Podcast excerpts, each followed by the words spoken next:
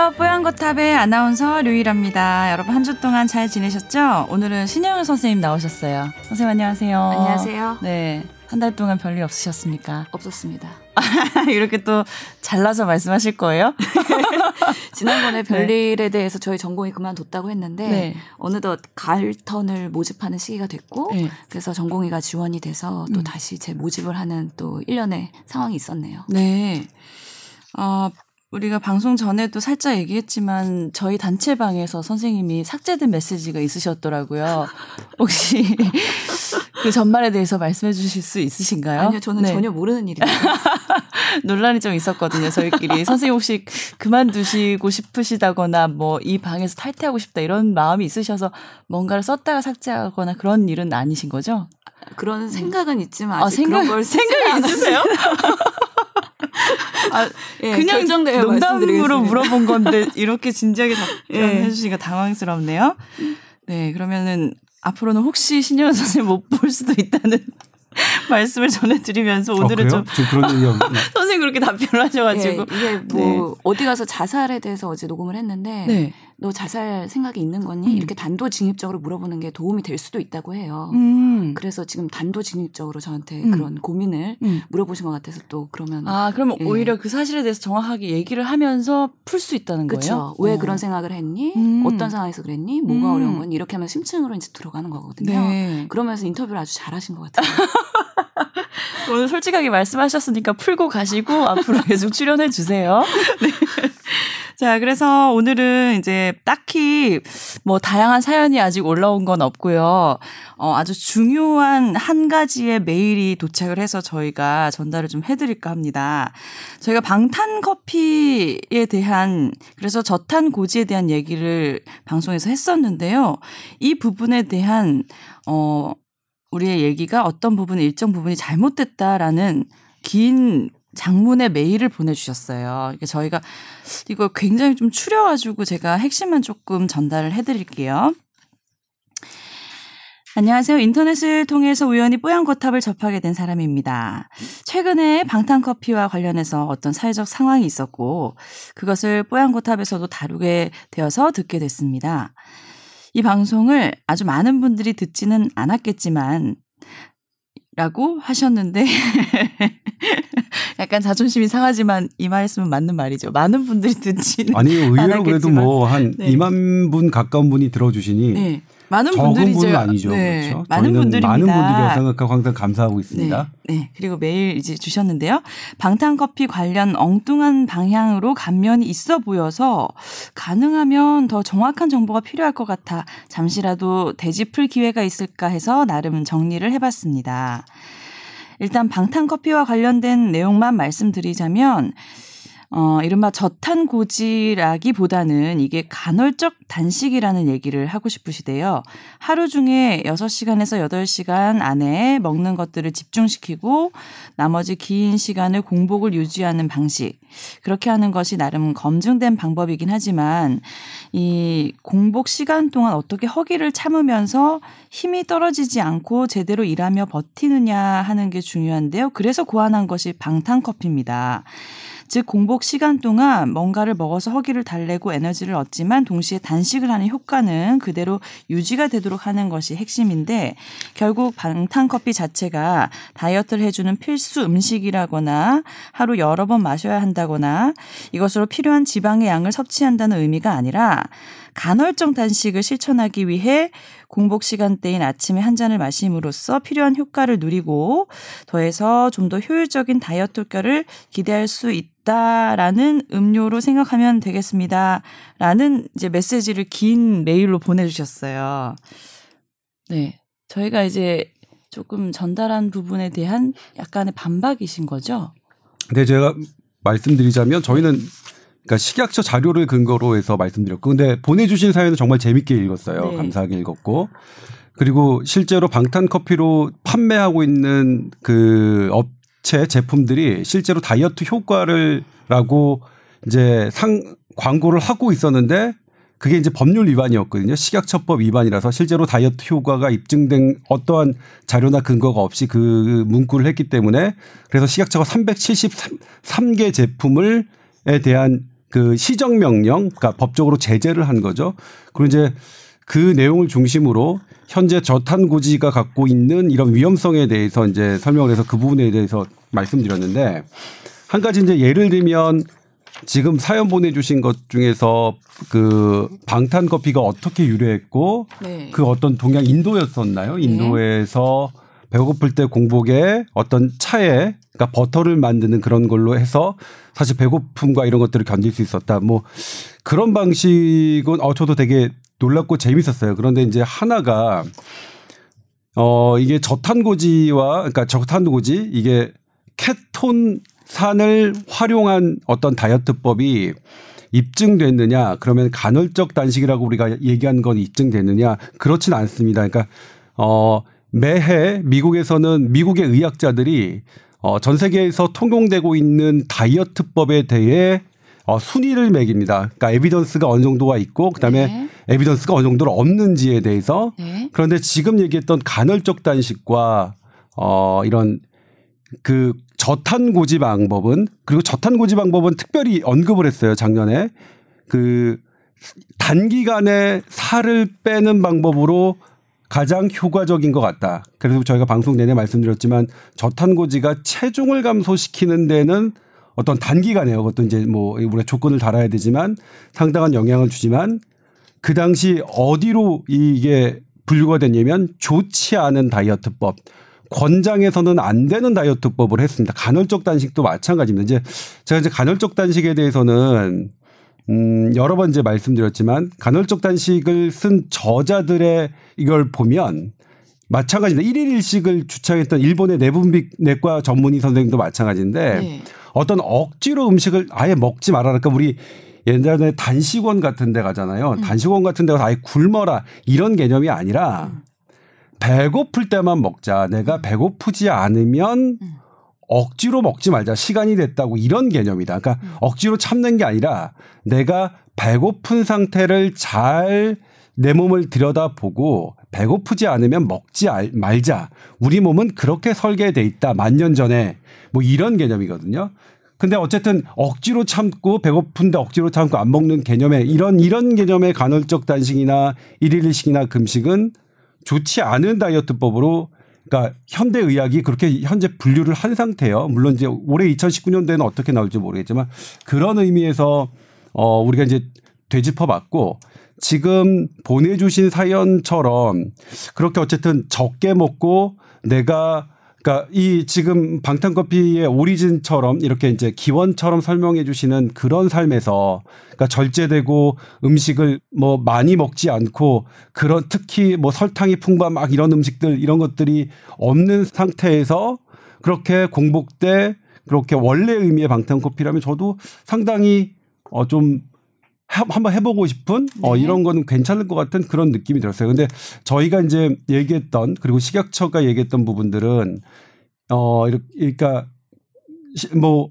낮에도 실제로 방송에도 그렇게 막 소개가 됐잖아요. 그러니까 고기를 많이 먹는데 먹으면서 그다음에 거기에 커피를 마시는데 버터를 또 집어넣고 먹고 그래서 이제 아주 지방을 풍부하게 먹으면서 나머지 탄수화물 아예 아예 거의 먹지 않는 이런 부분의 식사에 대한 위험성을 저희가 말씀드린 거라서 네.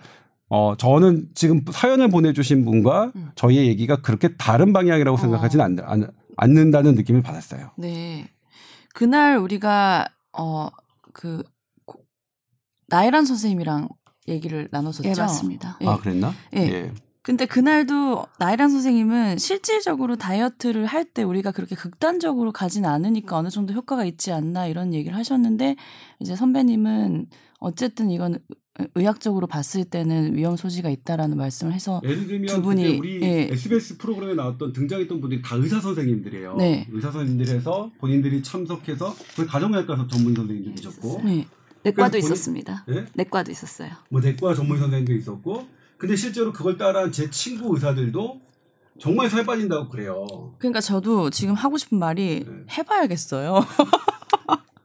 네, 한번 네, 네. 해봐야지 알지 이거를 뭐라고 말씀을 그러니까 못 이번에 드리겠네요. 예. 식약처가 약간 오버한 건 제가 네. 말씀드렸지만 이 저탄고지가 극명하게 심혈관 질환과 뇌졸중을 올린다라까지는 아직 안 나왔어요. 네. 올릴 가능성이 높다까지 그 이유도 뭐냐면 식후 그러니까 예전에는 공복 공복 그러니까 그 콜레스테롤 공복 지질 수치가 되게 중요했다면 그래서 우리 건강 검진 받을 때 8시간 이상 금식하고 피를 뽑잖아요. 네, 네. 근데 지금은 개념이 약간 더 추가됐다. 음. 밥을 먹은 이후에 혈당과 밥을 먹은 이후에 그 지질 상태 그 수치도 되게 중요하다. 근데 이 저탄고지 식단은 밥을 먹은 후에 고콜레스테롤 혈증, 고지질 혈증이 나타나는데 고지질과 고콜레스테롤 혈증은 이미 심혈관계 질환과 뇌졸중의 위험 인자라고 밝혀졌기 때문에 네. 그런 의미에서 네, 기전적으로 네, 네. 충분히 위험할 가- 가능성이 있고 그런 부분에 대해서 현대의학이 경고를 좀 위험성을 말씀하시는 거죠. 네.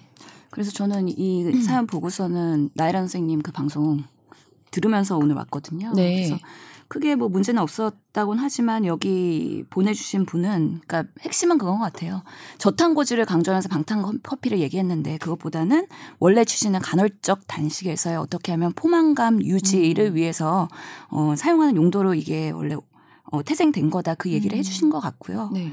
그때 식약처에서 어, 이 방탄커피가 워낙에 과대 광고, 살 빠진다는데 워낙에 다양한 제품으로 나오고 있기 때문에 이거에 대해서 검증하는 과정에서 저도 자문을 드리긴 했는데, 어, 뭐, 결국에는 다이어트는 아직까지는 진리는 하루에 토탈 칼로리 섭취를 줄이고 소비하는 칼로리를 늘리는 거거든요. 조금 결국에는 많이 움직이고. 예, 식사 네. 그리고 신체 활동 증진이고요. 그러면 조금 먹기 위해서 우리가 어떻게 할 것이냐에 대한 반복적인 예, 얘기를 하다 보니까 결국에는 식욕을 참으면서까지 뭔가 섭취를 줄여야 되느냐 그 방법으로 이런 여러 가지 방법들이 나오는 거잖아요. 그러면서 이런 어 방탄 커피가 어 포만감을 유지한다거나 네. 아니면은 배고픔을 줄이는데 도움이 되는 것으로 일부 논문에서 나와 있습니다. 그래서 2017년에 영국에서 그 연구자들이 publish한 거 보면은 코코넛 오일이랑 이 MCT라고 하는 재료가 MCT 있잖아요. 오일이요? 예, 네. middle chain triglyceride인데 근데 middle chain의 중성지방 이게 어 코코넛 오일보다는 이 MCT가 더 효과가 있다. 그런 포만감을 유지하는데 그런 음. 논문들도 있기 때문에 분명히 잘 활용하면은 효과가 있을 수 있으나 네. 이번에 식약처에서 문제 삼은 것은 아직까지는 인체 적용 시험에 대한 결과가 없거든요.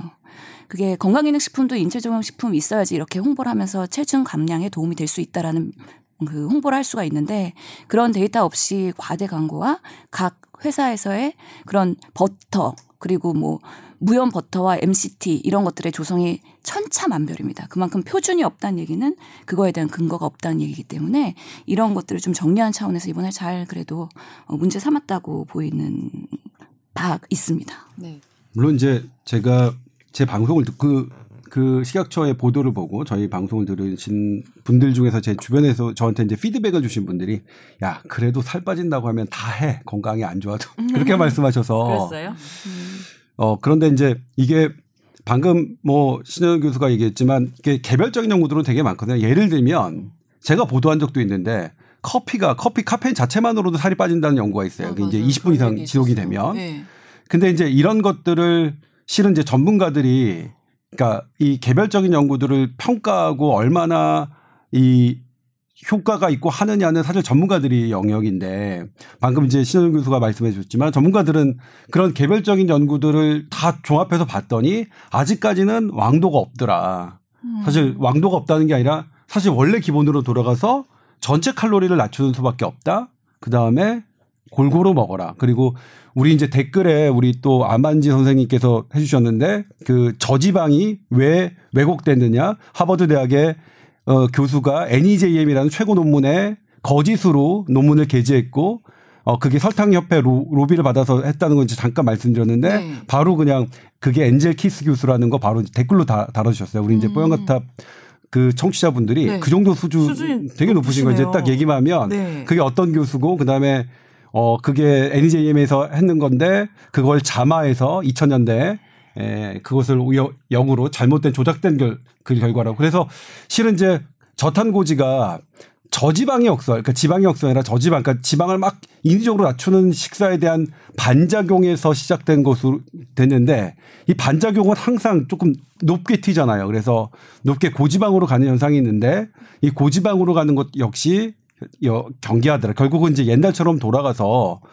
사실 균형 되게 골고루 먹는 어, 식습관이 가장 좋고 이거는 인류학 연구에서도 상당히 많이 그 예견돼 그러니까 예정돼 있습니다. 그러니까 인류학 역사에서 수명이 길었던 인종들을 보니까 어떤 부분 특정 부분을 먹었던 그다음에 특정 열매만 먹었던 종족들보다 네. 전체를 먹었던 예를 들면 음. 어 돼지의 어떤 살만 먹었던 그런 종족보다 돼지를 발끝부터 머리 끝까지 먹었던 종족들은 육식만 하잖아요. 육식만 하는데도 뭐 식물성 비타민이나 이런 것들이 부족하지 않은 어 이런 이런 연구들이 돼 있어서 결국은 이, 이 우리가 부분적으로 작게 유전학적으로 지금 이렇게 보나 크게 인류학적으로 생존 그 이런 기간을 어, 살펴보나 지금 현재 2019년 현재 이 다이어트에 대해서 지- 우리가 향하고 있는 방향은 골고루 다양한 음식을 먹는 것이고 그리고 전체적으로 낮추는 것이다를 가고 있다. 뭐 옛날 말이 너무 새로운 건 아니지만 어 옛날 말이고 더 초등학교 때 들어봤던 말인 것 같지만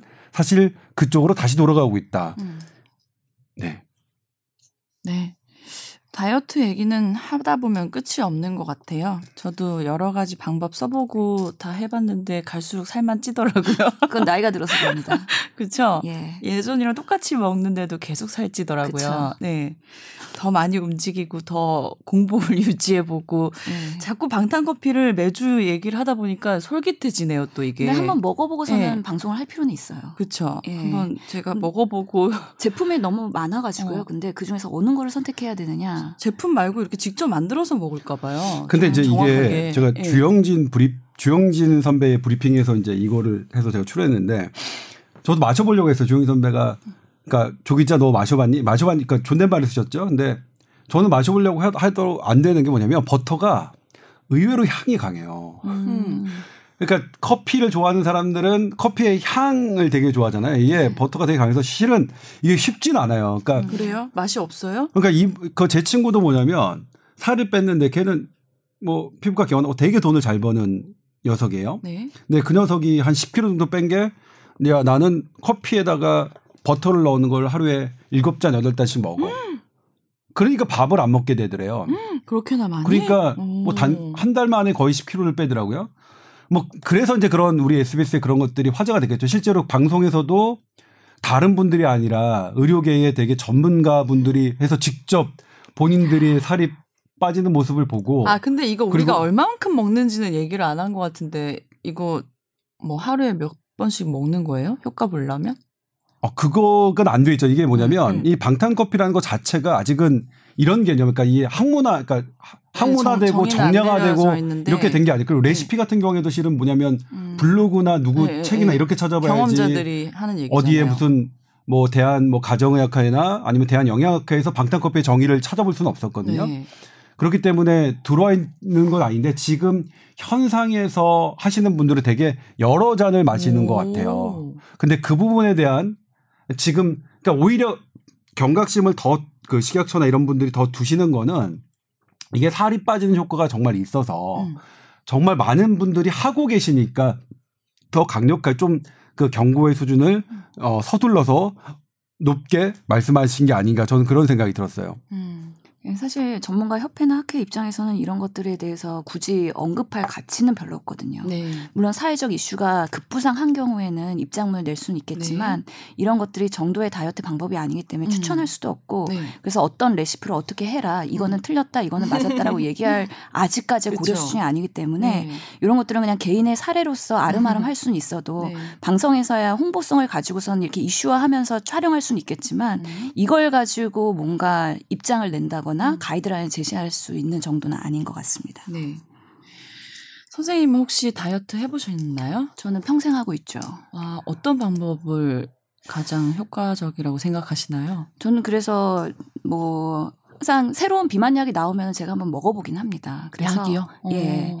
뭐 기본적으로 약에 의존한 다이어트는 하지 말라고 저희 네. 환자분들한테 얘기를 하거든요. 네. 어, 식사랑 운동을 체계적으로 잘 해야 되는데 이게 다이어트도 사실 과학이고 숫자거든요. 음. 그래서 보통은 비만 가- 학회 가이드라인에서도 하- 한 달에 2kg 정도의 지방을 빼라고 얘기를 하고 있고 음. 그렇게 계산을 하면 이게 1kg의 지방을 빼려면 7,500kcal 정도가 마이너스가 돼야 되거든요. 네네. 그렇기 때문에 한 달에 두 덩이 하려면 15,000kcal, 하루에는 500kcal를 지금보다 감량을 해야 된다는 겁니다. 네. 결국에는 먹는 거 그리고 운동하는 걸로 소모를 해야 되는데 음. 사람마다 맞춤 처방이 필요하기는 해요. 음. 어떤 사람은 식사를 잘 절제하면서 할 수가 있고 어떤 사람은 운동량을 늘리면서 할 수 있고 음. 사람마다 개개인의 사유가 다르기 때문에 음.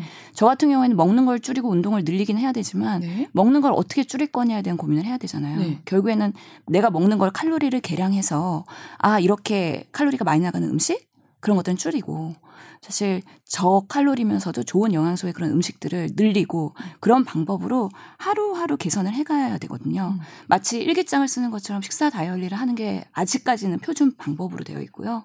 그런 것들을 활용할 수 있는 어플리케이션이 있으니까 그런 것들을 환자분들한테 소개를 해드리고 네. 그다음에 운동량을 매일매일 해서 적어보고 하루하루 반성을 하면서 할 수밖에 없는 거거든요.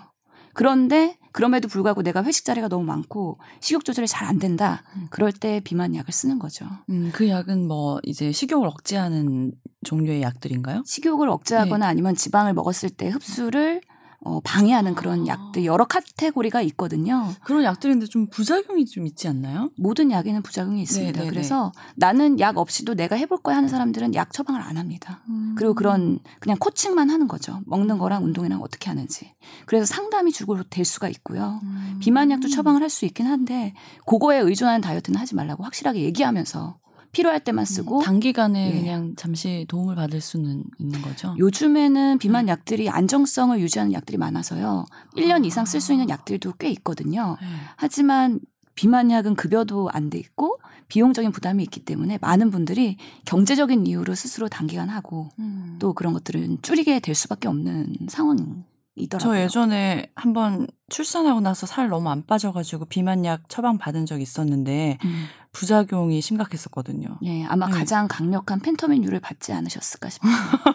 그래서 그런 강력한 네. 약보다는 네. 부작용이 덜하면서도 효과가 좀 좋은 약들이 계속 음. 요즘에 출시가 되고 있고 우리 방송에서도 싹생다 얘기를 몇 번 했었는데 네, 네. 이제 또 큐시미아라는 약이 새로 출시될 어, 눈앞에 있거든요. 음. 그래서 그 다음에 이제 뭔가 약가가 결정되고 출시가 되면 한번 다뤄볼 만은 한 것 같습니다. 어, 그래서 휴심이야? 예, 어. 식욕 억제도 되게 다양하게 네. 지금 초이스를 할 수 있는 상황이긴 해서 네.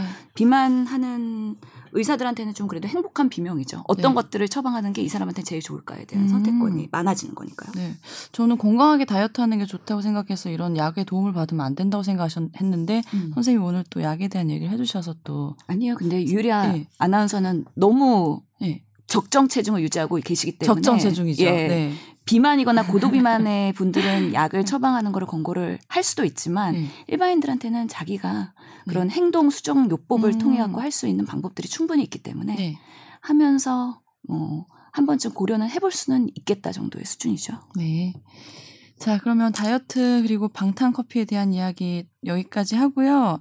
혹시 사연 보내주신 분 더 하고 싶은 말씀 있으시면 또 보내주셔도 됩니다. 네, 계속 계속 네. 보내주셔도 되고 그런 이렇게 이제 네. 어, 얘기들 이런 것들 저 되게 이렇게- 사연을 네, 재밌게. 읽었어요. 네. 읽었어요. 예.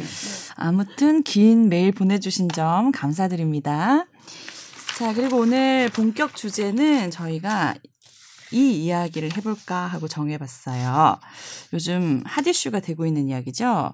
조국 법무부 장관 후보자의 의혹에 대해서 뭐 여러 가지 말들이 많은데 그 중에서 딸이 어떻게 의학 논문을 쓰게 됐고 거기에 제1 저자로 등재된 건지 본격 주제에서 얘기해 보도록 하겠습니다. 의학 논문에 대한 얘기라서 저희가 또 뽀탑이 의학 그렇죠. 네 관련. 얘기를 예, 많이 이제. 하니까 피해갈 네, 수 없는 네, 주제라고 그렇죠. 생각해서 우리가 잡은 거죠. 어, 조회수를 올리, 올리고 인지도를 높일 수 있는 절호의 찬스라고 생각합니다. 자극적으로 가야 되나요? 그럼요. 매우 자극적으로. 재밌겠네요. 네. 그러기 위해서 이제 사실 뭐 그신 교수랑은 이제 사전에 이제 이거 어떻게 했느냐 이렇게 얘기했고 네, 그걸 생각한 게 이제 류일아 아나운서가 저한테 이제 개인적으로 카톡을 보냈죠. 제가요? 그렇죠. 뭐 이런 그러니까 물론 그분의 이름을 하지 않았지만 네, 어뭐 그런 것에 대한. 예. 그렇죠 잘나 잘난 아빠를 둬서 둔 사람 되게 좋겠다 뭐 이런 일개 얘기를 이제 왜 했겠죠. 저한테는 안 네. 보내주셨어요? 아, 저 딴 얘기 하다가 뭐 얘기 나왔는데, 어, 네. 그런 잘 나가는 아빠 그 나도 당시에는 있었으면 뭐냐면 좋겠네? 뭐 이렇게 네. 한 제. 주변에 있는 모든 사람들이 그 얘기를 했어요. 그러니까 아마 우리 전 국민의 대부분이 그런 얘기를 했을까요? 지금은 아 그래도 며칠 지났다고 약간 조금 이제 어, 그쪽 그쪽 편을 드시는 분들도 좀 늘고 있는데 아, 그래요? 예. 오.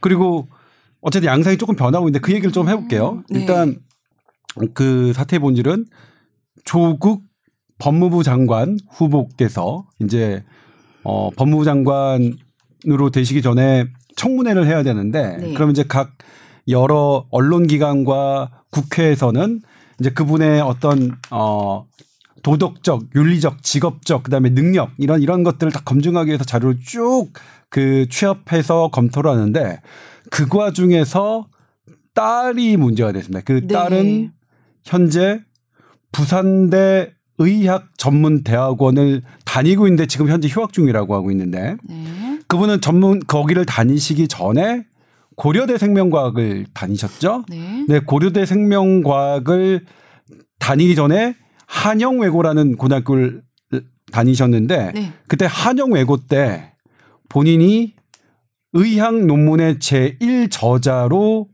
그 등재됩니다. 네. 그리고 제1저자라는 건 1저자로 등재된 논문이 뭐냐면 2009년에 대한병리학회지라는 어 비유 전문지죠.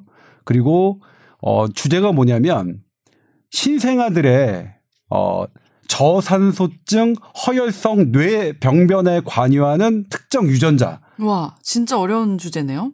네. 저는 뭐냐면 네.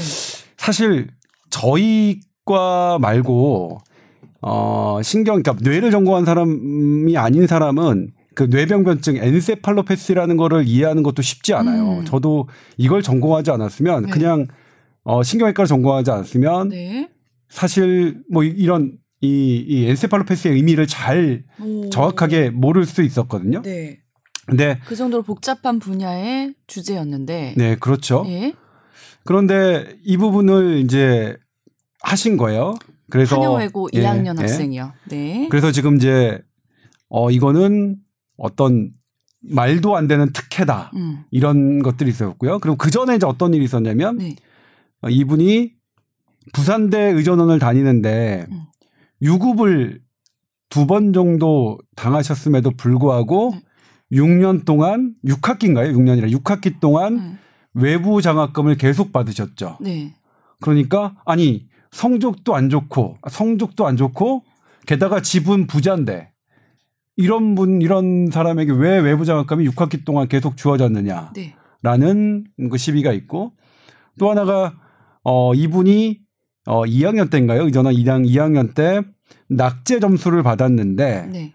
그때는 그 낙제는 어 잘못하면 이제 완전히 학교를 그만둬야 되는 수준에 돼서 그분의 낙제를 막기 위해서 그, 그 당시 그 해, 당해에 모든 그 낙제생들을 다, 그러니까 낙제 점수를 면하게 줬다. 이런 지금 의혹들이 불거지고 있죠. 네. 자, 이것에 대해서 이제 네. 그 우리 일가, 일감으로 유일 아나운서 어떤 생각이 드셨어요? 아니, 뭐 일본 일단, 대부분의 네. 분들이 그렇게 생각하시는 거니까. 예. 우리나라의 특성상 우리 국민들이 제일 붕괴하는 부분이 저는 크게 두 가지라고 생각하는데요. 하나는 군대 문제, 음. 하나는 입학 문제입니다. 음. 나머지 뭐 이런 뭐, 어, 뭐 이런 이제 문제들은 음. 좀 시간 지나면 또 괜찮아지고 슬금슬금 나오면 또 사람들이 잊어지고 하는데 이 부분은 절대 용서를 못하는 부분이거든요. 음. 왜냐면 저도 학부모 입장이지만 이렇게 특혜를 가지고 입학을 하게 된다면 그 아이의 자리만큼 어떤 한 사람의 피해자가 생기는 거잖아요. 그러니까 저는 이 쭉 얘기를 들었을 때 분명히 어떤 부조리한 면이 있다고 느껴지고 의혹이 아직 밝혀지진 않았지만 음, 분명히 어떤 특혜 논란이 될 만한 부분은 있다라고 저는 생각을 하고 있습니다. 일단은 이런 이슈 의료계에서는 의사들이 관심이 많거든요. 제 주변에서도 이 기사들이 계속 뭔가 새로운 정보가 나오면서 음.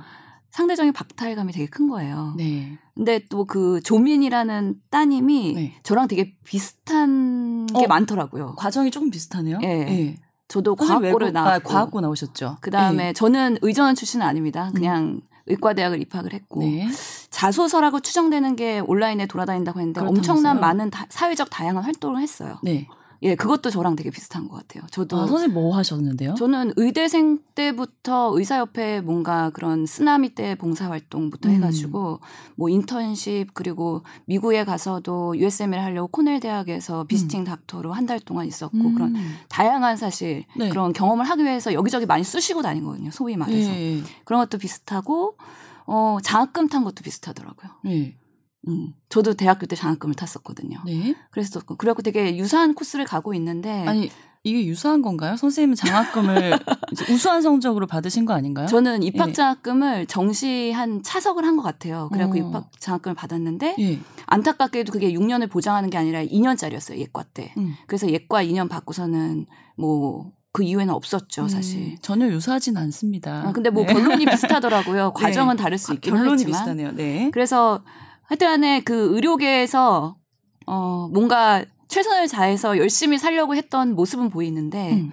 사실 저희는 좀 무기력감이 있어요. 왜냐하면 음. 의대 온 사람들 보면은 저희가 내부에서는 성골, 증골 어, 그런 것들 계급층이 나눠지거든요. 진짜 있어요? 예, 그래서 저는 그냥 되게 평민이고 혼자 열심히 여기저기 하면서 자라온 사람으로서는 음. 그런 사람들이 분명히 슬퍼요. 존재를 하거든요. 네. 근데 그거를 보면서 우리는 세상이 참 불공평하다는 거를 느끼게 음, 되거든요. 네. 음, 그러면서 그렇게 세상은 불공평해. 그리고 음. 내가 아무리 열심히 한다고 해서 비례해서 보상받는 건 아니야. 이런 것들을 젊은 음. 나이부터 되게 모르겠어요.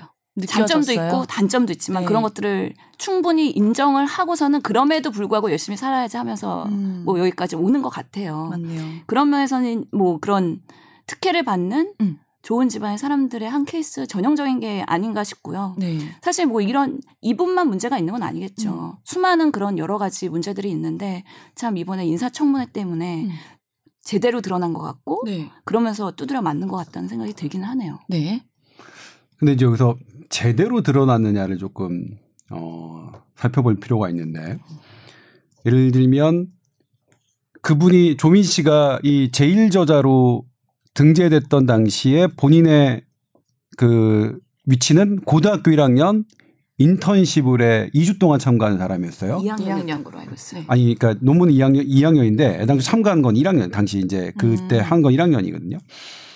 그러면 이제 어, 우리 신 교수가 더 잘 아시겠지만 논문의 최종 마무리하고 논문의 저자 순위를 결정하고 하는 것들은 최종 누가 음. 책임을 지, 지게 돼 있냐면 물론 이제 개별적인 책- 책임은 모든 저자가 공저자가 다 지고 있지만 네. 최종적인 어, 권한은 음. 책임 교수에게 있거든요. 그러면 네. 일단 고등학교 1학년과 단국대 의대 교수와 지금에 드러난 상황 글을 일저자로 하고 그게 했던 것이 만약 이게 정말 잘못이라고 생각한다면 누구의 잘못이겠냐? 누구의 잘못일까요? 교수의 잘못 아닐까요? 그렇죠. 네. 저는 아무리 봐도 네. 지금 상태로는 고등학교 1학년에 그, 그 사람의 잘못이라고 잘못이 크다라고 얘기하기는 좀 어려울 것 같아요. 그리고 게다가 미성년자니까 지금으로서는 지도교수의 잘못이죠. 네.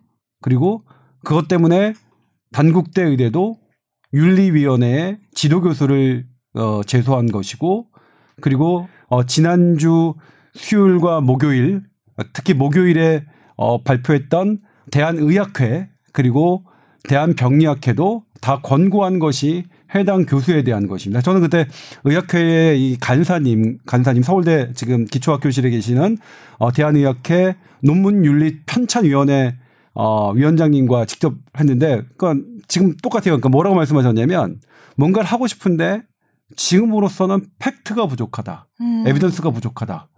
조민, 조민, 고일 조민 양을 어떻게 제재하고 공격하고 할 만한 팩트가 부족하다는 게 사실 말씀이었거든요. 네. 그래서 그러면 그러면 지금 상태에서 그러니까 이, 이 논문만을 놓고 그 번다. 일단 조국 법무부 장관 후보를 뭐딱 떠나서 뭐 떠나서 뺀다. 네. 그러면 이건 분명히 어디의 문제냐? 정말 이게 정치계의 문제냐 아니면 의료계의 문제냐라고 본다면 이게 의대 교수 책임 교수의 문제라고 본다면 이거는 이 문제만 국한시켜서 보면 의료계의 문제라고 국한시킬 수 있죠. 물론 이 말씀을 들으시는 분들이 얼마나 저를 욕하실지 알아요. 근데 저는 왜냐면 이제 토론이 되기 위해서는 저는 이제 맘, 오늘은 마음 잡고 이제 그쪽 편에 이제 자료를 제가 지금 지금 수집해서 지금 말씀드리는 건데 네. 그렇습니다. 근데 의학 논문을 쓰고 저는 논문을 안 써봐서 궁금해서 물어보는 건데 뭐 어떤 과정으로 쓰고 제일 2주만 했는데도 제일 저자가 될 수 있는 거예요? 뭐 불가능하지는 않다고 봐요. 그래요? 예, 아주 예? 엑설런트하고 내가 정말 논문에 대한 것들 뭐 음. 사람마다 역량이 되게 다르잖아요. 네. 그런 논문이라는 거를 익숙해지고 내가 일저자나 교신 저자가 되려면 일반적으로 저의 사례를 그래서 제가 논문을 언제부터 썼지 그리고 지금 상태는 어떻지 그걸 좀 보면서 예전 첫 논문이 2011년에 나왔더라고요. 지금 네. 2019년이죠. 그 당시에 제가 레지던트였거든요. 가정의학과 레지던트를 하면서 논문을 썼는데 그때만 해도 가정의학과 그러니까 의사면서 가정의학과 전공의가 논문을 쓴다는 건 되게 이례적인 거였어요. 음. 되게 독보적인 음. 그런 분위기였던 거죠. 네. 그래서 2011년부터 쓰기 시작해서 지금 8년이 지났는데 이제는 좀 혼자 처음에 논문을 쓰려고 그러면 컨셉을 잡고 네. 주제를 잡고 그거에 대한 증명을 하기 위해서 가설을 정하고 그러면은 데이터가 필요하잖아요. 네. 그거에 대한 데이터를 수집하고 그거를 수집해서 분석을 하고 음. 결과를 도출하면 그거를 이제 논문화 시키는 작업이 있는데 음. 통상적으로 그렇게 해서 투고를 하고 출판이 될 때까지는 평균적으로 제가 봤을 때는 3년에서 5년은 걸리는 것 같아요. 네. 물론 논문의 수준이나 quality나 그런 데이터 수집 방법이나 이런 거에 따라서 많이 다르긴 하지만 네. 짧아도 6개월은 걸린다고 보거든요. 음. 그럼에도 불구하고서는 2주 만에 제1저자를 받을 수 있다는 게 네. 아예 불가능한 일은 아닌 것이 왜냐하면 제1저자의 요건이 아주 strict하게 어디에 규정된 건 없거든요. 네. 출판 윤리 가이드라인 대한의학회 걸 보면 제1저자에 대한 거는 연구 논문 작성을 가장 많이 주도하고 직접 수행하는 저자. 그러니까 상대적인 거예요. 그 저자들 중에서 내가 제일 contribution을 많이 했으면은 네. 제1저자 받을 수 있고 교신 저자가 그렇게 하, 하면 할 수 있는 거기 때문에 네. 가능할 수도 있긴 하겠지만 음. 일반적으로 봤을 때는 음. 매우 어렵죠. 2주 동안 서치를 어마어마하게 열심히 잘해줬나 봐요. 근데 이 논문 이번에 병리학회지의 그 실은 논문의 내용이나 네. 데이터 분석이나 실험이나 그런 것들을 2주 만에 하기는 어려웠을 거라는 생각이 들어요. 그러니까요. 네. 일단 그것에 대해 해당 이제 그 장모 교수님은 어, 저, 저도 인터뷰를 시도했지만 안 됐어요. 근데 이제 그래서 이제 외부 언론의 인터뷰에 나온 것으로 이제 대신에 가름해야 되는데 네. 동아일보와의 인터뷰에서 그랬어요. 내가 도와줬다. 그런데 이 학생이 영어를 상당히 잘했다. 잘하고 있어서 그러니까 그렇다면 이제 본인이 이제 한글로 그러니까 일, 이를 테면 이제 이 학생이 조민 학생이 그런 신생아 뇌, 어, 뇌 변화에 대한 이런 자료를 대입, 데이터를 소집하고 분석하고 어떤 결론을 내릴 거라는 능력을 갖고 있다는 거는 본인도 말씀하지 않으셨어요. 그러니까 예를 들면 그 논문은 되게 쉬운 거라서 누구나 쓸 수 있고 에세이 정도라고 생각하는 그런 의견에 대해서는 저는 뭐 일단은 그 그쪽도 일단 해당 그 장 교수님도 그런 말씀 아예 안 하셨다. 그리고 어 사실 저는 뭐라고 그랬냐면 첫날 이게 우리 저기 할때 어, 고등학교 2학년이 이 논문을 쓰기 되게 어렵다. 실은 의대 의대를 졸업한 네. 어, 전문 지식이 있는 사람들 의대를 졸업한 사람도 의사들도 음. 그리고 실은 내가 우리 신경외과 레지던트 2년 차 정도에게 쓰라고 해도 쉽지 않은 문제다. 네. 그렇게 얘기했는데 아무튼 근데 본인의 얘기를 들어보면 영어를 잘해서 이렇게 번역을 한 것 때문에 어떤 제1 저자의 이 무언가를 주었다고 말씀을 하셨어요. 음. 여기에 대해서 지난 목요일 그 장 교수에 대해서 이런 저자 오서십에 관한 구체적인 내용을 소명하라고 내용 증명을 보낸 대한병리학회 회장님의 말씀을 들어보면 뭐라고 말씀하셨냐면 네. 그러니까 언론에 공개되지는 않았어요. 근데 어 영어를 잘하는 것만으로 오서십이 될 수는 없다. 음. 라는 입장을 하셨어요. 그래서 그, 그 제일 저자가 왜, 어, 제일 저자가 됐는지, 모든 공저자가 각각 어떤 기여를 했는지, 대한병리학회지에 밝혀라. 음. 라고 말씀을 하셨는데, 네. 영어를 잘했으면은 제일 저자가 아니라 제일 번역자가 돼야 되는 거 아닌가? 그래서 맞는 말씀이고요. 근데 그 이제 잠깐만요. 음. 이, 글- 이, 이거를 다 다른 병리학과 교수, 이분도 빅4 병원에 있는 병리학과 교수입니다. 네. 뭐라고 말씀하셨냐면 그 분위기에 대해서 이상하다. 처음에 얘기는 아니 그 당시 2009년도 당시에는 대한병리학회지가 SCIE가 아니었다라고 말씀하셨어요. 저는 이제 고이 얘기는 전적으로 그냥 제가 사실관계 확인하는 게 아니라 들은 대로 전달드리면 그때는 한글로 어 논문을 내도 되는 단계였고 근데 영어로 뭐 내려고 하는 한다 보면 뭐 이렇게 이제 그런 어려움들이 있는데 과거에는 그 당시만 해도 내가 한글로 잘 쓴 논문을 영어로 번역해 주는 사람에게 네. 제1저자로 주는 분위기가 없지 않았다. 음. 그때도 뭐 그게 아주 흔한 케이스는 아닌데 네. 아니었지만 그런 경우가 없지 않았고 그리고 지금도 마찬가지 지금은 조금 더 어려워졌지만 그 당시에도 그 당시에는 오히려 그러니까 지금보다는 더 이 책임 저자가 책임 교수가 거의 전권을 행사했기 때문에 그리고 지금 정도의 어 어떤 고등학생에게 이런 이런 걸 주는 거는 별로 그 당시에는 어 그러니까 드문 그 당시에도 드문 일이긴 하지만 그렇게 문제될 일은 아니었다라는 이 상반된 견해가 병약회 내에서도 존재했습니다. 네. 그러니까 중앙일보의 그장 교수의 인터뷰 내용을 봐도 조 씨가 실험과 윤문을 담당했대요. 그래서 네. 실험에도 참여를 한 걸로 보이고 음. 교신 저자, 저자인 자기가 자료 정리와 논문 초안을 작성했다는 거죠. 네. 근데 나머지 공저자들이 어떤 역할을 했는지도 좀 봐야 될 필요가 있고 이 논문 자체가 신생아대 태어, 태어났을 때 그 어, 그 인체 유래물을 가지고서는 분석한 거거든요. 음. 그렇기 때문에 이게 적절하게 IRB에서 승인을 받았다고는 하는데 음. 과연 그 과정에서 문제가 없었는지 이런 것들도 사실 우리는 아직 정황밖에 없지 검증할 수 있는 소명 자료가 없기 때문에 이걸 판단하기가 되게 어렵죠. 음. 그래서 그런 것들을 좀 더 앞으로는 대한의학회 내에서 네. 그리고 병리학회와 당국대가 그런 검증을 할 걸로 보이긴 합니다. 네. 그래서 말씀하신 대로 의료계 내 문제다라고 조동찬 기자가 얘기를 했는데 뭐 이게 의료계 내 문제인지 아니면은 논문을 작성하는 모든 교수들의 문제인지는 모르겠어요. 왜냐면 공주대에서도 제3저자로 참여를 했고 그 기간이 뭐 일치하지 않는다라는 그런 어, 내용들도 있기 때문에 좀 더 봐야 될 것 같고요. 근데 의사협회에서 판단한 거는 그 교신 저자를 윤리위원회에 징계를 올렸죠.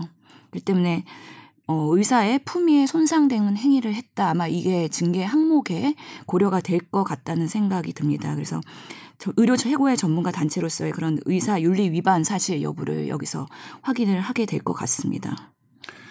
제- 자, 제가 이제 네. 전제를 달았죠. 네. 만약 지금 정도의 정황이라면, 그러니까 의료계라는 의학계 학계의 문제로밖에 안 된다. 고등학교, 그러니까 전제는 분명히 지금 정도의 단서라고 말씀드린 겁니다. 그러니까 조금 더 외연 외연에서 입시와 관련된 그 다음에 힘 있는 권력과의 문제를 하기 위해서는 조금 더 근거가 필요하다고 말씀을 뭐 드리고 싶고요. 그 다음에 이제 우리 신 교수가 지금 조 교수님의 아장 교수님의 이 말씀을 들어서 실험에 참석했다고 했는데 이건 좀 엇갈리는 게 어제 채널 A에서 단독 보도를 냈죠. 그 연구 책임자로 했던 논문을 사실 썼던 그 이모 교수님은 자기는 실험과 이런 것들을 모든 것들을 자기가 대부분 주도해서 했는데 단 한 번도 조모 씨를 본다고 없다고 진술을 했어요. 채널 A에다. 그래서 실은 좀 엇갈려요. 그 부분은 엇갈리는 부분이 있어서 예, 그거는 연구 노트를 확인해 봐야 되겠네요. 네, 그래서. 네. 실은 뭐 그렇습니다. 근데 이제 저는 그래서 뭐냐면 그렇지 않더라도 그렇지 않더라도 어떻게 그러니까 이 사실은 뭐냐면 실험하지 않았, 않았다고 하더라도 고1 학생이 실험하지 않았다고 하더라도 제일 저자를 줬어요. 네. 지도 교수가. 네. 그러면 이게 고1 너는 왜 그런 제일 저자를 받았냐 하고 고1 학생한테 막 우리 사회가 비난해야 될 일이냐 라는 부분을 생각해 봐야 된다는 거죠. 네. 그다음에 또 하나의 문제가 이게 이게 이제 입시에 그러니까요. 어떻게 활용했느냐 예. 한다면 일단 부산 의전원은 어떻게 갔느냐 봤더니 부산 의전원에는 이 이 자소서나 네. 혹은 입시 서류에 이 논문이 아예 등장하지 않았어요. 네. 그러니까 일단 직접적인 부산대 의전원의 어떤 영향력은 없었을 것이라고 생각해요. 근데 물론 더 확인해 봐야 될 게 면접 과정은 드러나지 않았죠. 네. 행여 면접 과정에서 그러니까 이게 보니까 부산대 의전원 그 입시를 보니까 대학 성적 30, 그다음에 영어 성적 20, 그다음에 자소서가 30이었고 나머지가 나중에 이제 그걸로 1차가 된 다음에 면접 점수로 그 이게 합격 여부가 결정되는 기준이었는데 면접 당시에 어떤 이 디테일한 것들이 확인되지 않았기 때문에 물론 아직까지는 완벽하게 부산대 의전원과 직접적인 관련이 없다라고 하기는 어렵으나 네. 지금까지 드러난 정황으로는 부산대 의전원과 직접적인 관계가 없다 이렇게 얘기할 수는 있겠죠.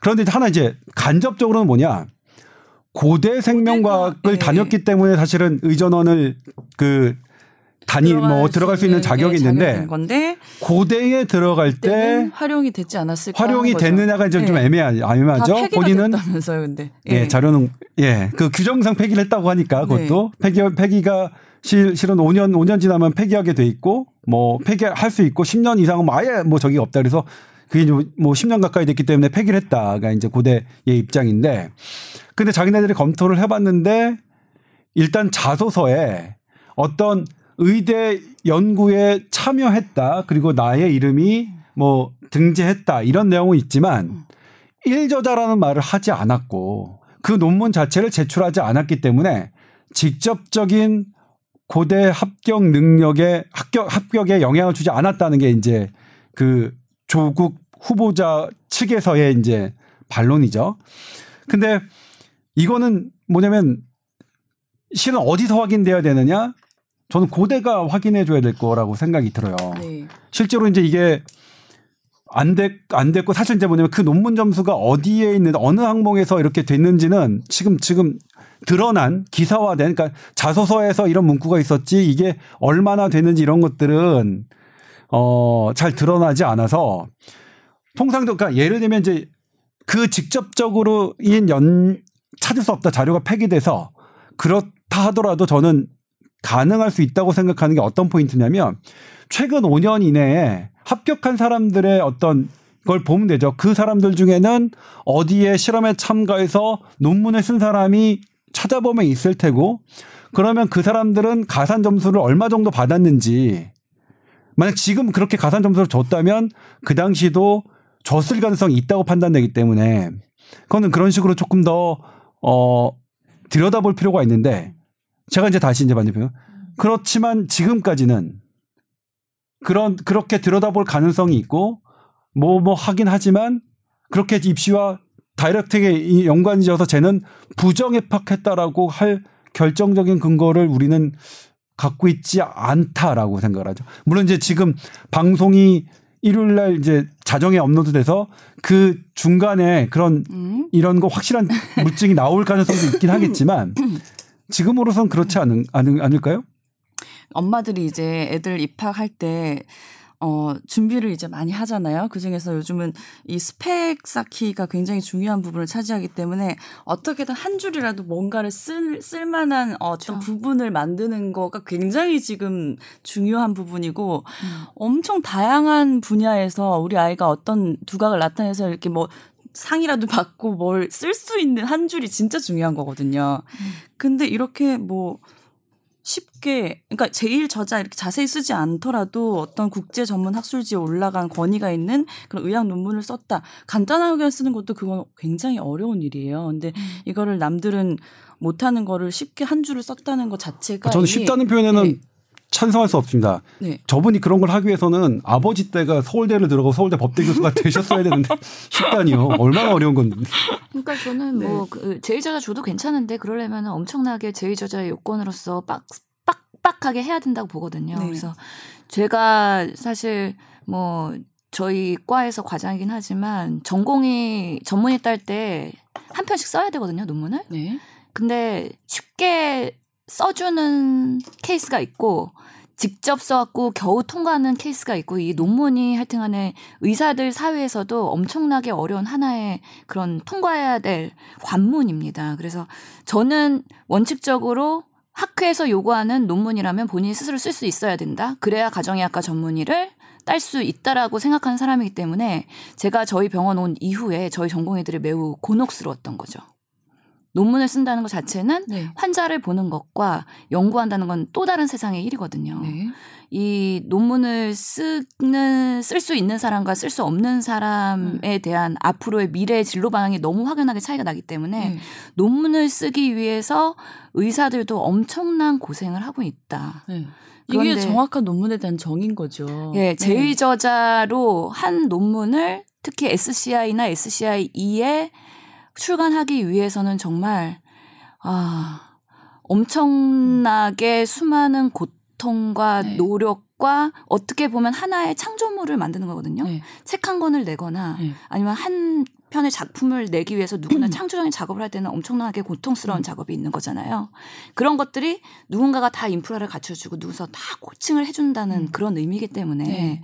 참 이게 괴리감은 있을 것 같다는 생각은 네. 들고요. 근데 앞으로 이런 일이 있을 때 제대로 그 제1저자로서의 역할을 해서 음. 소명을 해서 문제가 없는 사례까지 뭐 이게 못할 일은 아니라고 생각은 해요. 음. 왜냐하면은 의학회에서도 뭐 고등학생들, 대학생들 인턴십으로 이렇게 연구에 참여하는 거는 권장할 일이지만 이런 것들에 있어서 윤리적으로 문제가 될 수 있는 부분에 대해서 정확하게 짚고 가는 거기 때문에 우리 사회에서 한 번쯤은 이런 것들을 짚고 가는 거에 좋은 계기가 되지 않았나라는 생각은 듭니다. 네.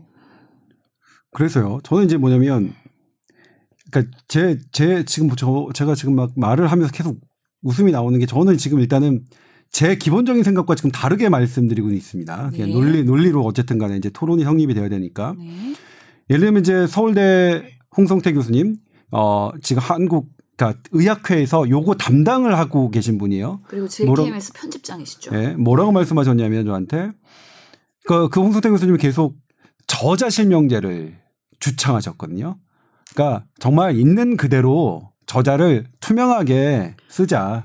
그래서 연구에 한 사람들이 한다. 그거는 이제 두 가지가 있거든요. 이런 이런 경우와 어 그다음에 반대 경우도 있습니다. 그러니까 직급이 높으신 교수님이 직급이 낮은 그러니까 그 주니어 교수님의 연구에 그냥 들어가는 사례들이 되게 많았었거든요. 네. 그런 것들도 어 지금 완벽하게 교정이 안 된 상태인데 뭐 그렇게 말씀하셨어요. 이거는 의료계 학계에 저자 실명제가 이루어지지 않은 것에 대한 하나의 근거로서밖에 현재로서는 우리가 할 수 있는 게 없다. 의학회가 얘기할 수 있는 건.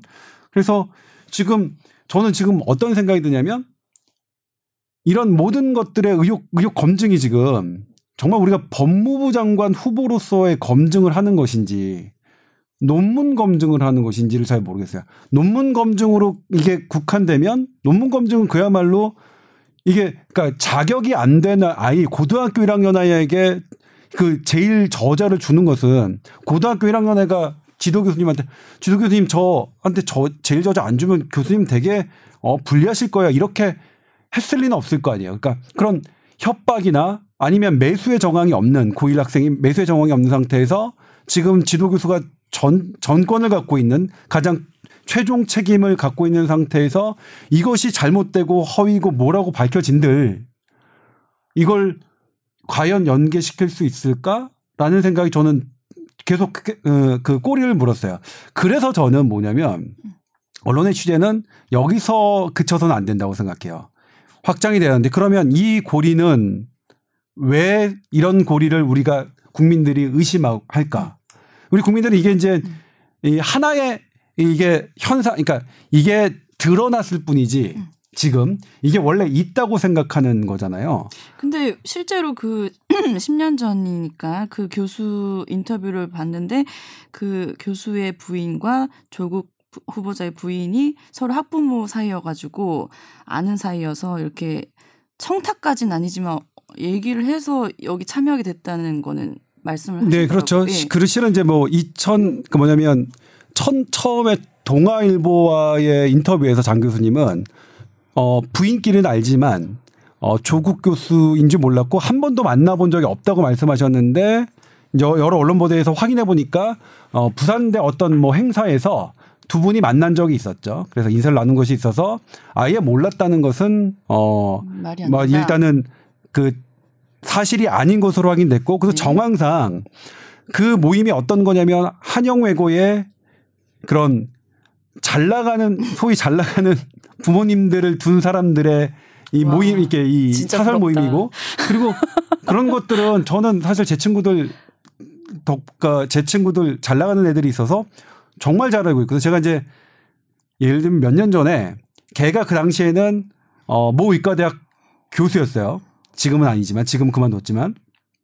근데 제 친구들은 왜 다 의대 교수를 다 바꾸서 다 그만두는지 모르겠어요. 논문 근데 때문에 아닐까요? 논문이 충족이 안 돼서. 어, 논문은 선수들이에요. 정말 아. 그리고 뭐, 뭐 신현영 선생님도 공부를 잘했지만 그 친구들 뭐 고등학교 때 뭐 전국 그러니까 제가 깜짝 놀란 게 그 친구는 어 전국 12등 한 것도 봤어요. 근데 거의 뭐 뭐뭐 그렇게 선생님 했고. 전국 몇 등까지 해보셨어요? 우리는 전국 그런 등수가 안 없어요? 나오던데. 등수가? 저희 아, 고등학교가 달라가지고 아. 전국 등수를 받아본 우리는 이제 모의고사를 보잖아요. 예전에는 네. 아니 근데 전국 등수는 다 나오는데 그러니까 뭐 종로학원에서 본다, 대 대성학원에서 본다 그러면 전국 등수가 쭉 나오거든요. 아? 학교 시험은 안 나오지만 대성, 중앙 이렇게 해서 이 어. 전국에서 보는 거는 그러니까 딱 세 개였어. 종로학원, 대성학원, 중앙 뭐뭐 음. 저기에서 하는 모의고사는 전국 등수까지 다 나왔어요. 음. 근데 논문이요? 논문은 뭐 완전 선수들이죠. 껌이죠, 완, 뭐 완전 거예요? 선수들이죠. 그러니까 아니, 저는 뭐 젊은 나이에 그만큼 의대 교수들도 논문에 고군분투 하고 있다라는 걸 얘기하려고 네. 했는데 안, 안 받아주시네. 근데 어. 아 근데 사실 뭐냐면 이제 이게 고군분투 하신 분들도 있는데 저는 실은 이제 저는 우려하는 게 논문 뭐 열심히 노력하시고 되게 좋은데 논문 선수 이른바 논문을 위한 논문 논문 선수가 예를 들면 지금 여러 개 있거든요. 제가 안 믿는 논문들이 있어요. 어느 단체 지금 뭐 예, 지금 함부로 말씀드릴 수 없지만 이분 뭐뭐 나라가 다 알고 온 국민이 다 아는 기관의 어떤 교수님 나라가 알고 국민이 알고 있는 어떤 병원의 어떤 교수님 논문은 저는 안 봐요. 네. 그분 논문들은 뭐 거의 이- 지금 뭐 200편, 300편이거든요. 이미. 네. 그래서 그런 분위기는 또 원래 실질적으로 그러니까, 시- 그러니까 실질적으로 연구 가치가 있는 것들에 우리가 논문이 나- 많이 나와야 되는데 실은 연구 가치는 없고 그냥 논문 편수를 위한 논문들이 많이 나오는 건 사실 side effect긴 한데 아무튼 이제 그 얘기가 아니라 그 친구가 이제 저희랑 이제 술을 먹는데 일찍 들어가야 된대요. 그랬고 왜 그랬더니 고1 학생 논문을 써줘야 된대요. 그랬고 어? 왜? 네. 이게 이제 드러나는 거야 이게 그 자기가 고1 학생의 어떤 논문을 대- 써줘서 걔 이름으로 어떤 대회에 나가면 그게 대학 가는데 상당히 유리하고 이렇게 하는 그러면 그런 일이 종종 있다는 건가요? 종, 저는 종종이 아니라 네. 그뭐 스카이캐슬에서 나오는 전 스카이캐슬을 다 보진 않았습니다만 그런 거 그다음에 그런 것들을 그 알선하고 하는 그런 것들이 존재한다고 생각하거든요. 실- 있어요. 예. 네. 그러니까 이거 우리 브로커들. 나왔지만 네. 그렇죠 브로커들이 이렇게 해서 하는 부분들. 근데 그러기에는 저도 지금 말씀드리지만 전 제 친구 그 제 친구 그때 당시 뭐라고 했냐면 어차피 이거 500만 원만 주면 딴 데서 써주는 데 있어. 어? 뭐 이렇게 고등학교 논문은 뭐 애들 거, 그러니까 그 당시는 이제 SCI나 그러니까 의학 논문은 아닙니다. 고등학생들 논문 쓰는 거 뭐 그게 그게 어렵겠냐 데이터 몇, 몇 개만 해가지고 대충 이렇게 통계 돌려가지고 하면 되지. 근데 난 그 500만 원 아끼려고 그냥 내가 하는 거야. 어? 아마 그 사람들은 다 어디다 맡겨서 그냥 할 걸.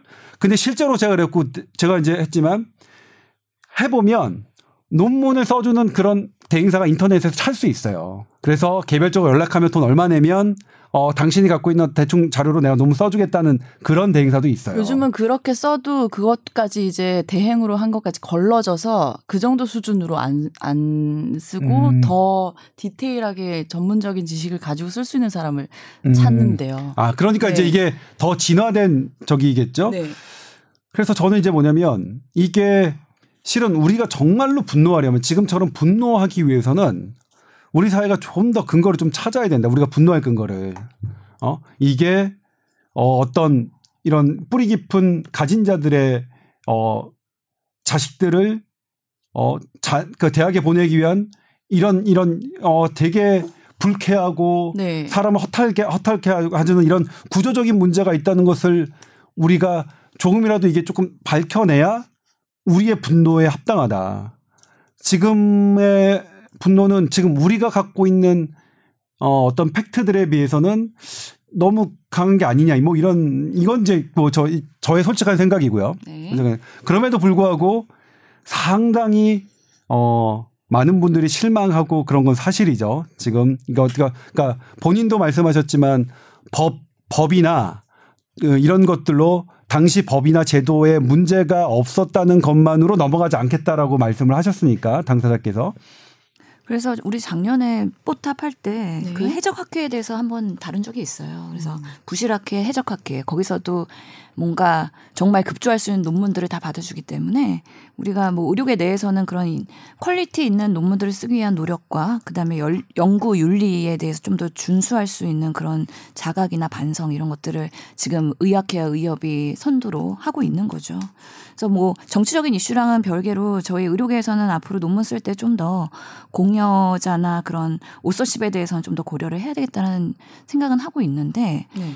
음, 이게 사실은 뭐 법이 아니고 가이드라인이기 때문에 이게 그냥 논문을 쓰는 사람들이 최선을 다할 수밖에 없는 분위기는 있거든요. 음. 이 의료계라는 건 결국에는 항상 도제식이기 때문에 윗사람이 가르쳐 주지 않으면은 아랫사람이 클 수 없는 그런 시스템이 존재하고 윗사람이 데이터를 주고 논문 주제를 줘야지 아랫사람이 처음에 논문을 쓸 수 있는 상황이기 때문에 그 권한을 교신 전자가 다 갖고 있는 거는 어쩔 수 없는 현상이기도 합니다. 그래서 보면은 이번에 어 저도 이런 저자에 대해서 연구 그 출판 윤리 가이드라인 보니까 부적절한 저, 저자의 종류가 여러 개가 있더라고요. 그래서 아까 조 기자님 말씀하신 것처럼 선물 저자라는 게 있어요. 선물 저자, 명예 저자, 유령 저자, 교환 저자, 도용 저자 이렇게 다섯 가지의 부적절한 저자의 종류가 있더라고요. 그래서 보면은 어 이 전혀 기여하지 않았는데도 불구하고 공동 저자로 껴주는 경우 선물 저자 그리고 명예 저자라는 거는 뭔가 그 기관의 장이기 때문에 당연히 들어가게 되는 공여랑 상관없이 그런 사람들 그리고 노력을 했음에도 불구하고 저자에서 빠지는 유령 저자도 있고요. 서로 맞교환하는 교환 저자. 네 논문에 넣어줄 테니까 너도 내 논문에 넣어줘라. 그리고 도용 저자 이런 것들은 유명 인사를 넣으면은 이게 좀 더 출간하는데 유리할 수 있다라고 생각해서 그 사람의 이름을 넣는 것 등등 부적절한 저자에 대한 리스트가 이렇게 있기 때문에 앞으로 우리가 좀 더 공저자나 이런 것들을 생각을 할 때 더 까다롭게 고민해봐야 되는 부분이 아닌가. 그래서 이번에 저도 그 임용을 받을 때 보면 한양대 같은 경우에는 그 논문에 평가를 할 때요 저자의 수를 판단을 합니다. 그래서 이유 없이 이렇게 끼워주거나 선물 저자가 있거나 그러면은 그 평가가 떨어지기 때문에 네. 최소한의 저자를 유지하려고 노력을 하는 부, 부분이 있거든요. 그런 것들이 평가 기준으로 반영이 되고 있고.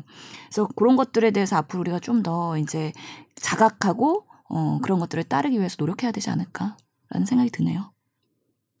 그래서 이 의학 논문 제일 저자로 등재된 거에 대한 논란 때문에 혹시 이 고려대 입학할 때 특혜가 있지 않았을까 이 부분도 지금 의심스럽지만 또 어, 부산대 의전원에서 유급을 당했을 때 지도 교수와 만났는데 그 이후에 6학기에 그 특혜성 장학금을 받고 나중에 이분이 부산 의료 원장이 되셨지 않았나요? 네. 그 현재 지금 네. 어, 부산, 의료 원장이시죠. 예. 이제 그분은 이제 뭐라고 해명을 하셨냐면 네. 당시에 조민 학생은 나의 지도 교수였다. 음. 지도 교수 지도 학생이 세. 명이었는데 예. 근데 얘가 유급을 두 번 당하더니 이제 원래 지도 교수하고 지도 학생은 만나거든요. 이- 이과 대학 때. 만났더니 얘가 이제 그만두고 싶어 한다. 근데 이거 그 소천 장학회라는 건 소천 장학회는 내가 내 돈으로 만든 장학생이고 그냥 내 마음대로 장학금을 주고 싶어 하는 그거다. 근데 내 지도 학생이 보니까 그만두려고 해서 어, 너 그만 안 두면 내가 장학금 줄게 해서 줬다 이렇게 말씀하셨어요. 그 하지만 이제 모르죠. 그럼에도 불구하고 집안 재력이 이렇게 되게 부유한 학생에게 돈을 준 것까지 어, 고려하지 못했다는 것은 우매한 일이었다고 생각했다 이렇게 말씀하셨는데 아무튼 본인이 그게 조국 조국 그 자- 법무부 장관 후보의 딸이라서 준 게 아니라 지도 교수로서 줬다라고 그렇게 이제 해명을 하신 거고 그 다음에 이제 부산대학에서는 노원중 선생님이 어, 우리 원장 되는 것에 전혀 정권에 영향이 없었다 이렇게 말, 말했는데 네. 저는 이제 그래서 그게 뭐예요. 이게 이제 우리가 그러려면 이 노원중 선생님이 부산 의료원장이 되는 과정에서 음. 어떤 정권의 지시나 이런 것들이 있었는지? 네. 그런 거를 이제 사실은 조사하고 언론이 취재해야 된다고 생각해요. 네, 네. 그렇지 않고는 부산대병원이 알아서 겼다. 음. 알아서 겨서 어 의, 의료원장을 시켜줬다. 그러면 그거는 사실은 정황이 없는데 알아서 긴 거는 알아서 긴 사람들이 잘못인 거죠. 그 사람들은 다 성인들이고 어쨌든 의대 교수들이니까. 그래서 실은 그거를 막 음, 뭐 이렇게, 이렇게 감정적으로 비난하는 건 우리가 일반인 수준에서 할 수 있지만 기사가 기자가 쓰는 언론의 그 기사의 근거 수준은 비판이어야 된다고 저는 생각하고 네. 그러려면 조금 근거가 더 있어야 된다고 저는 그러게요. 생각을 해요. 네. 이런 데 상황은 근거를 찾기가 참 애매하고 어렵지 않나요? 어렵죠. 네. 어렵죠. 그러니까 어려 운데 그래도 기자들은 그렇게 그런 포인트에 있는 사람들을 만나고 하는 그런 거를 이게 있잖아요. 그러니까 취재원이라고 하는 부분들이 그렇고 그런 권력에 대한 감시 기능이 언론의 본연의 임무라고 생각한다면 이건 그래서 지금 있는 그대로의 팩트를 들여다보기가 물론 이제 아, 감정적으로는 되게 저도 실은 저도 되게 좋지 않았고 되게 실망스럽고 되게 허탈했고 그러지만 이게 우리가 갖고 있는 허탈함과 이런 것들을 막기 위해서는 그런 구조적인 문제에 대한 것들이 좀 더 캐내져야 된다. 이를테면 이거는 이제 대한병리학과 학회 회장님 그 단국대 장 교수님에게 내용 증명을 보냈던 어 대한병리학과 회장님의 말씀이신데 소명 절차를 받아서 소명이 정당하면 제1조자로 인정할 수 있다. 그대로. 사실 그런 거거든요. 그러니까 이게 이, 이런 것들을 다 받아봐서 근거를 받아봐서 이게 안 된다라고 하면 철회하고 하는 것이지 근거가 없는 상태에서 지금의 분노는 실은 뭐냐면 지금 나와 있는 것에 대한 분노는 다른 사람에게 더 있다. 다른 사람들에게. 하지만 그런 시각에 대해서 문제에 대해서 사람들이 이렇게 분노한 데는 그런 구조적인 문제를 일상에서 경험했기 때문이라고 생각하고 그런 것들을 좀 더 파내는 노력을 조금 이건 시간이 또 걸리잖아요. 네. 그러니까 저 저는 오히려 걱정되는 게 뭐냐면 이것도 금방 돼서 이거 이런 문제 이제 또 하고 다른 이슈로 덮이면 이렇게 될까? 저는 이것 이게 조국 그 법무부 장관이 법무부 장관이 되느냐 안 되느냐 저는 이거보다도 음. 저는 이런 불공정한 입시 제도가 좀 고쳐졌으면 좋겠어요. 그러니까 이런 그냥 정말로 그런 거라면 예를 들면 저는 정말로 그러니까 평소에도 얘기지만 저는 지금 수시제도 입학 사정관제도 온몸으로 거부합니다. 네. 제 주변에 잘 나가신 분들이 수시와 그러니까 수시 같은 경우에는요. 저 제가 이제 딱 하나 예를 들면 네네. 수시 같은 경우에도 강북에서 똑같은 성적을 가지고도 강북에서 어떻게 어레인지해서 하는 거하고 음. 강남에서 대치동에서 운영하는 어떤 떼돈을 들여 하는, 하는 거하고 정말 결과가 달라지는 걸제 네. 주변에서 그냥 실시간으로 보고 있거든요. 네. 전 정말 그러니까 페어하지 않다고 생각해요. 지금의 수시 제도와 그쵸. 입학 사정관 제도가. 그냥 진짜 수능 치고 그냥 들어갔으면 좋겠어요. 어, 저는 그래요. 근데 순위대로. 문제는 제가 네. 이렇게 주장할, 만, 죽겠어요. 주장할 만큼의 저는 이제 그러고 싶다는 거지. 네. 제가 이걸 기사로 쓰지 못하는 것은 뭐냐면 저는 그 근거를 갖고 있지 못해요. 음. 그 근거를 갖고 있지 못해서 저는 너무너무 그렇게 생각합니다만 기사를 못 쓰는 거거든요. 그런 것처럼 이 분야도 오늘 이번 이번에 이- 이것도 사실 각각 분노하는 지점은 다르겠지만 어떤 분들은 조국 그님을 너무 열렬하게 지지하고 그분의 도덕성과 윤리정을 지지했는데 그것이 무너진 것 같아서 실망하지만 네. 저는 애당초 뭐 그런 기대는 뭐 사실 뭐 아는 관계도 아니고요. 전혀 한 번도 일면식도 없는 분이라서. 하지만 나는 이게 하나의 단서가 된다면 그런 거에 단서가 된다면 이걸 정말로 끝까지 해서 우리의 입시 문제를 공정하고 그 정말 투명하게 바꾸는 계기가 됐으면 좋겠다는 생각이고 만약 열심히 팠는데도 그게 안 나온다. 어, 봤는데 정말로 그 지도 교수가 정말로 예뻐서 한 것이고 부산대 의료원이 정말로 본인이 스스로, 스스로 안 해- 알아서 했다. 그쪽에서 어떤 연관도 없다. 결국 그렇게 밝혀진다면 뭐 저는 조민 학생이 받아야 되는 그런 지금 어 비난은 저는 좀 과도할 수 있다고 생각해요. 그럼 실제로 지도 교수가 유급이 된 학생이 안타까워서 장학금을 줄 테니까 어 정말 힘내서 다시 열심히 다녀라. 이게 상식적으로 말이 되나요? 뭐 근데 네. 그냥 코멘트하기가 참 어려워요. 왜냐하면 본인이 만든 재단이고 본인이 주고 싶은 사람 주는 거기 때문에 왈가발 그 왈가왈부하는 것 자체가 별로 의미가 없거든요. 네. 그래서 뭐 그런 학교 내에서 다니다 보면 세계, 세상에 되게 불합리한 게 많거든요. 사실 저는 여자로서 과학고 가고 의대 가고 그러면서 소수로서 받는 불합리함 때문에 지금 여의사에서 일을 하고 있고 의료계 내에서의 그런 성차별 이런 것들에 대해서 일을 하고 아 있거든요. 여자로서 또 불합리한 건 뭐 있어? 뭐가 있으셨어요? 뭐 나중에 네. 기회가 되면 얘기하겠지만 우선 전공의 선발 과정이나 아 니면 임용 과정이나 아니면 승진 과정에서도 분명히 그런 여성 차별이 있거든요. 네. 있어요. 그렇기 때문에 의료계 내에서 불합리한 것들은 꽤 많은데 이게 의료계만 그런 것도 아니고 우리 사회에 불합리한 게 너무 많은데 음. 이런 것들을 사실 눈 감고 갈 것이냐? 그럼에도 불구하고 나는 열심히 살 것이냐? 아니면 이렇게 언론에서 열심히 파헤칠 때 같이 조력할 것이냐? 그런 것들은 본인의 선택인 것 같기는 해요. 네. 참 쉽지 않은 문제라고 생각합니다. 네. 저는 이제 본인의 선택이라고 생각하진 않습니다. 팔자라고 생각합니다. 이 모든 게다 그렇죠. 팔자입니다. 맞아요. 저희는 그러거든요. 아니 뭐그 뭐 정유라가 얘기했다고는 하지만 그냥 부모 잘 만난 것도 능력이고 돈이 많은 것도 능력이고 음. 연줄이 많은 것도 능력이고 그 사람의 능력이고 운빨이 좋은 것도 그 사람의 능력이기 때문에 그런 것들을 그냥 인정하고 가는 거죠. 그런 분위기가 팽배하다는 거죠. 뭐 저는 뭐 이렇게 제가 얘기하면 사람들이 너는 그래서 서울 태생이니까 그러지만 저는 강북에서 중고등학교를 나와서 사실 의과대학 딱 들어갔을 때 고등학교별로 동문회가 있는 것이 정말 이상했어요. 그러니까 경기고 서울고 그다음에 뭐 대원외고 대원외고는 대원 고등학교 같이 하고요. 뭐 서초고 이런 식으로 뭐 쭉 하는데 다 고등학교 소외감을 많이 느끼셨겠네요. 제가 오죽했으면 네. 강북 향후회를 만들었겠어요.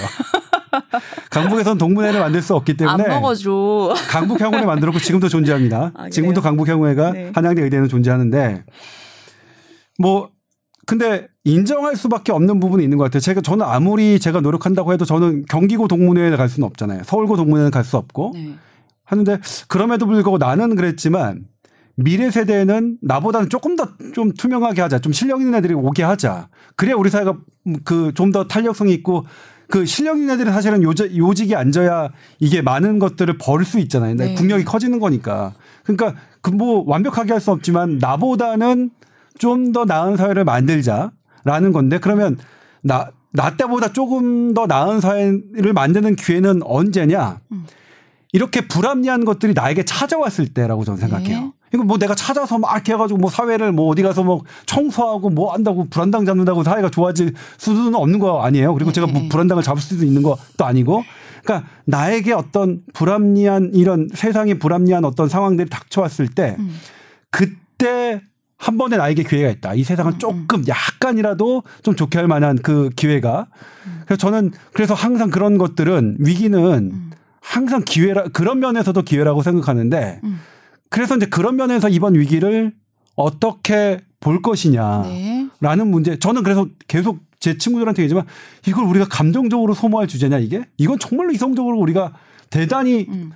치밀하게 들여다봐야 될 주제인데 네. 감정적으로 소모하기 너무나 너무나 중요한 주제라서 그러니까 이거는 이 지금까지 우리들이 겪고 겪어왔지만 조동찬의 삶에서는 되게 불합리하다고 생각해왔지만 조동찬은 그런 합당한 근거를 어 발견하지 못하고 얻지 못해서 하나도 기사를 못 쓰는 이런 주제인데 그러면 우리 좀 더 냉정하게 가야 되는 거 아니냐라는 게 제 생각이고 다만 그 중간에서 모 교육감님이시죠. 병리학회는 되게 에세이 수준의 네. 아 이런 거는 어 아니 그걸 실은 에세이라고 표현을 하니까 제가 말씀드리면 실습 보고서라 그러지 않았어요? 제가 말씀드리면 네, 병리학회에서 제가 이것 때문에 좀 혼선이 있었는데 제가 취재한 병리학회 분위기는 냉차분했습니다. 네. 그러니까 해당 논문이 별로 문제가 없기 때문에 근데 저는 개인적으로는 약간 좀 제가 처음에 읽어왔을 때는 약간 데이터가 좀 많다는 생각은 들었습니다. 병원 규모에 비해서 이 모집단에 비해서 왜냐면 뭐 그렇긴 하지만 병리학회 그걸 했던 현, 현 편집위원장님은 논문에 전혀 문제가 없기 때문에 저자 스스로가 철회, 철회 신청을 하지 않으면 하지 않겠다라고 이 분위기였어요. 근데 그 다음날 달라진 게 뭐냐면 딱 그 모 교육감님이 하신 말씀 때문입니다. 어, 대한병리학회지가 에세이 수준이면 누구나 쓸 수 있는 이렇게 좀 수준이 그렇게 높지 않은 것이라는 것에서 감정적으로 상하셔서 그렇게 내용 증명을 보낸 거 거든요. 그렇기 때문에 어떤 편을 들거나 그러니까 저는 그래 편을 들거나 비, 그러니까 비난하는 지금 뭐냐면 제가 지금 오- 이번 시간을 통해서 제가 말씀드린 주제의 한 하- 주제를 한 문장으로 한다면 비난할 때도 아까 비판을 할 때도 근거가 있어야 된다. 네. 근거를 계속 해야 된다는 건데 역시 편을 들 때도 근거가 있어야지 편을 그렇게 들면 적의 세력을 더 키운다. 그건 편드는 게 전혀 아니죠. 그러니까 저- 어떻게 대한병리학회지 가 물론 어 당시에는 뭐 임팩트 팩터가 높지도 않고 지금도 그렇게 높은 거 아주 높은 거라고 할 수는 없지만 네. 그래도 대한 병리학회의 대표 그 저널이거든요.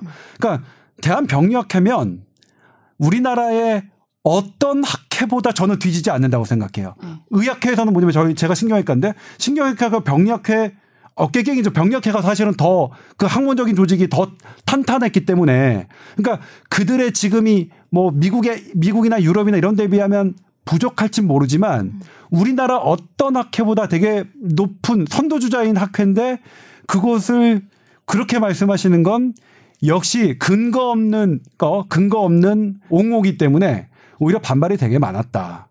어, 그런 생각이 들었어요. 또. 네. 그 장 교수님의 논문들을 쭉 한번 보셨나요? 아니요, 전 다른 논문 안 봤어요. 아마 그 신생아 샘플 가지고 그것만 쓰지는 않았을 것 같다는 생각이 들어요. 그 다른 뭐 것도 그냥 활용을 했다. 뭐 네. 그랬을 가능성 이 있을 것 같은데요. 네. 그 논문만 쓰기에는 그 신생아 샘플들이 되게 모으기 어려운 음. 거일 수가 있고요.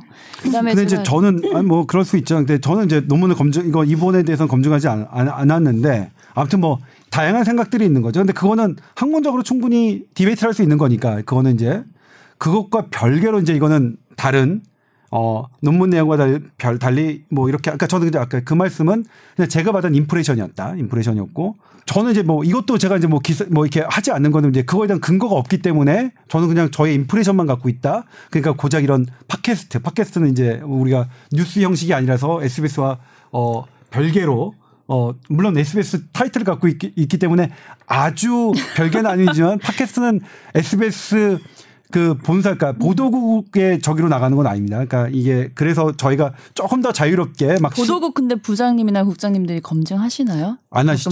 네, 아, 이건 안 하세요. 그리고 이거는 그냥 뉴미디어국, 그러니까 보도국과 분사돼 있는 뉴미디어국에서 이제 별도라는 거라서 제가 이제 그냥 추정이나 이런 것들도 자유롭게 제가 말씀드릴 수 있는 편하게 거죠. 얘기하세요. 네. SBS에 대한 불만을. 네, 몰랐네요. 예. 앞으로 더 편하게 예, 비난하셔도 듣고 계신 줄 아니, 알고. SBS에 대한 불만은 다 들어 들어가죠. 아, 오늘 자극적으로 안 가기로. 했으니까 네. 자극적으로 가기로 했으니까 희생도 하셔야지. 그 하여튼간에 그래서 그냥 저희는 뭐 논문만 가지고서는 의료계에서는 음. 보고 있기 때문에 네. 불익이란 사이트가 있거든요. 네, 연구자들의 네, 네, 모임이어가지고 그 논문에 대한 논란을 좀 보니까 음. 이거는 그냥 실험실 데이터 갖고 쓱쓱쓱 해서 2주만 해도 쓸 수 있. 쓸 수 있는 간단한 논문이라는 의견도 있긴 하더라고요. 음.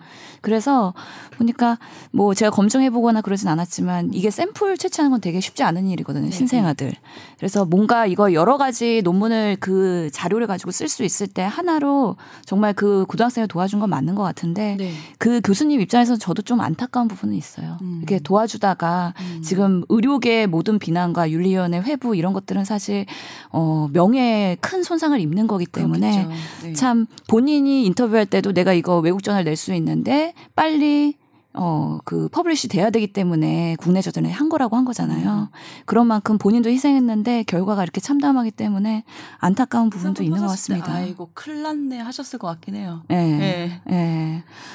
근데 이제 다른 정황들이 밝혀지지 않는다면 그 교수님은 그, 그 교수님한테 비난할 수 있는 우리 수준이 뭐냐면 아이고 그냥 고등학교 1학년 학생을 되게 예뻐하셨네. 음. 어? 무리하게 그러니까 도와주셨네. 음. 서울대 당시 서울대 법대 교수인 조국 따님의 따님을 되게 이뻐하셨네. 라는 비난밖에 할 수 없거든요. 지금 상태로는. 음. 그러니까 저는 그래요. 그래서 우리가 지금 제가 보기에는 우리가 갖고 있는 근거 수준은 딱 이 정도인데 네. 소명하기 뭐 그렇죠. 어려울 거예요. 제2저자로서의 충분한 그런 자격을 가졌다는. 거를 네. 연구 노트가 있었을지도 모르겠고 그거를 증명하기 위해서는 다른 공조자들이 어떤 걸 했고 그게 음. 다 서로 말이 맞아야 되거든요. 근데 벌써 채널 A에 그렇게 다른 공조자가 인터뷰했다는 거잖아요. 음. 그러면서는 조금 어려움이 있겠네요. 그렇네요. 참 쉽지 않은 일인데. 네. 그렇죠. 음. 우리가 그렇죠. 어쨌든 지금 의심을 하고 있는 이런 특혜들 의학 논문뿐만 아니라 지금 어떤 특혜성 장학금 얘기도 나왔고 이런 특혜들이 진짜 있었다면 이건 어떻게 시간을 좀 가지고 명명백백 밝혀져서 우리 같이 이런 돈 없고 인맥 없는 일반인들에게 우리 사회가 우리가 앞으로 치는 것이 우리가 치는 좀 아닌 왜. 우리가 치잖아요. 뭐 우리가 돈이 있고 인맥이 있나요, 뭐? 아니, 열심히 살다 보면 그런 것도 네. 만들어지는 거죠, 뭐. 네. 네. 근데 처음부터 가진 자와는 건 또. 예, 다르잖아요. 그래서 앞으로 좀 깨끗한 사회를 에서 살아갈 수 있다는 희망을 좀 줄 수 있게끔 이 사건이 좀 계기가 잘 됐으면 좋겠네요. 네. 그러니까 저는 이제 제가 작년에 어 미국에 있다가 작년에 미국 1년 있었던 게 어떤 경우냐면 미국에서 10년 이상 살고 있고 거기서 실제로 병원에 운영하고 하고 있는 사람들 얘기를 직접 들었다는 네. 그런 장점이 있었죠. 그래서 어 여러 부분에 대해서 우리나라에서 정말 잘못 알려진 그런 제도들에 대해서 뭐 적나라하게 드- 들을 수 있었는데 네. 근데 이제 최근에 거기서 이제 사시는 분이 한국에 잠깐 방문을 해서 만났어요. 만나는데 이제 여러 얘기를 하는 거예요. 근데 이제 거기서 이제 미국 의사가 되는 방법, USML 받아가지고 USML은 뭐냐면 저도 처음 알았는데 합격 여부가 중요한 게 아니더라고요. 음. 합격 점수는 되게 낮고 음.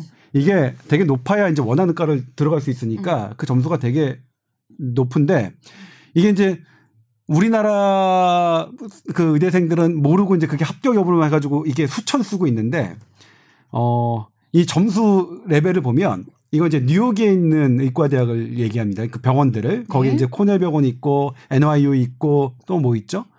아, 아, 그 알버트 아인슈타인 병원이 있고 이렇게 네 개인가 있어요 거기 병원. 근데 그 어쨌든 거기에서 해당하고 다른 주는 뭐 하버드나 이런 데는 잘 모르겠어요 저도. 근데 거기를 봤을 때는 어디가 제일 높으냐면 뭐 인도 이런 데서를 따라갈 수가 없대요. 그들은 뭐냐면 애당초부터 준비가 고등학교 대학교서부터 완벽하게 준비를 해와서 거의 top class고 음. 그다음에 또 하나가 이제 그들이 이 나왔던 거 뭐냐면 그렇게 타, 그 USMLE 점수를 top class로 받은 사람들은 정말로 뛰어난 역할을 한대요. 그러니까 우리 이제 미드에 보면 막 그 유명한 의사들이 막 인도계 뭐 이런 사람들 많잖아요. 네.